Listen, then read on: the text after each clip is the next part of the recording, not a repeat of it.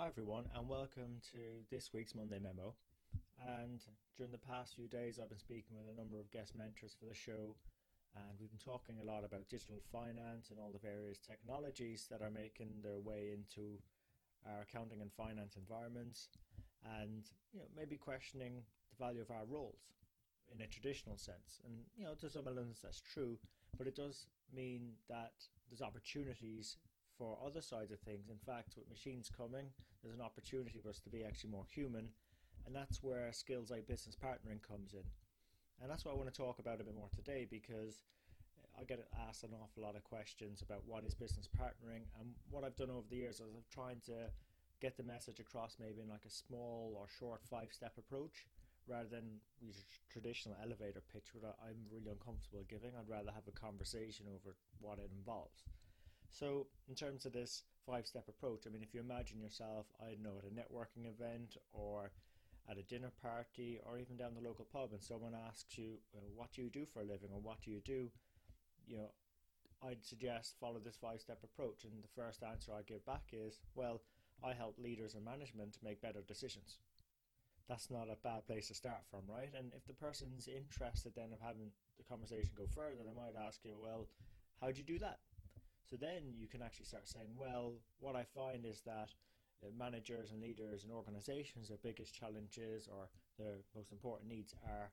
making the right decisions to meet their goals given all the uncertainty going around,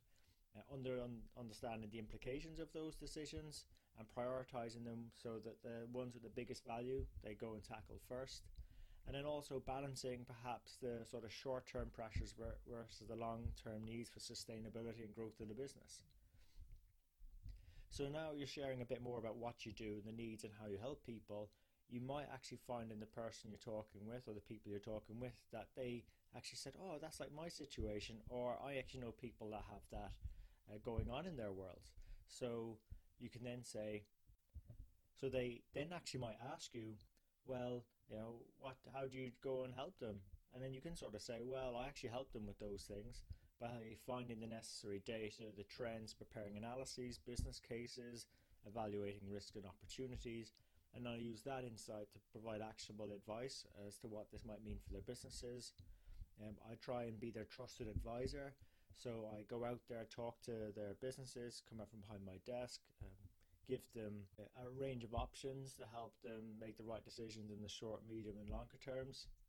I also add a commercial overview or financial angle, uh, sort of coach them to sort of enhance their current uh, perspectives, the way they see things, their business models, their value chain, and maybe give them some insights or ways of thinking that they probably wouldn't, would never have never thought of before, and opportunities that were there for the taking, so that they can have a sustainable, profitable, and growing business. But what I find is that the best thing to do is try and bring them back to that one number one result you help other people achieve. And you know, in terms of what is that that we do, you know, we ultimately help organisations and businesses have a clear idea of the right decisions that they need to be making to deliver the outcomes they're looking for to meet their business. You know, so let them leave in the conversation thinking, okay, that's the one key thing to deliver. That's a tangible thing, and you know, that's you know, that's sort of like telling a bit of a story as well. And I find that good stories sort of share information, but the great stories, there's like an emotional connection involved. So then you can maybe talk as to some of the deeper core emotional benefits of what we do is, you know, or perhaps find that they have peace of mind now around their decisions, given all the uncertainty they previously had, so it's a bit more certain. We help remove some of their financial pain points that might be existing in their, their businesses or their departments. That their business model is a bit more robust and resilient, and um, that they're balancing the long term aims with the short term requirements that are going on, uh, that they're investing in the right areas, and that we're also perhaps maybe safeguarding their business futures to some extent. So as you can see, it's not a very scripted approach, but one that I think is a good way of avoiding this elevator pitch type idea and actually giving people a proper sense of what it is we do as business partners.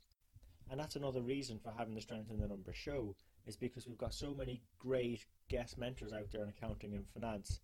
that are driving loads of value for their businesses, using these business partnering skills along with all the other things that are going on with digital finance and financial modeling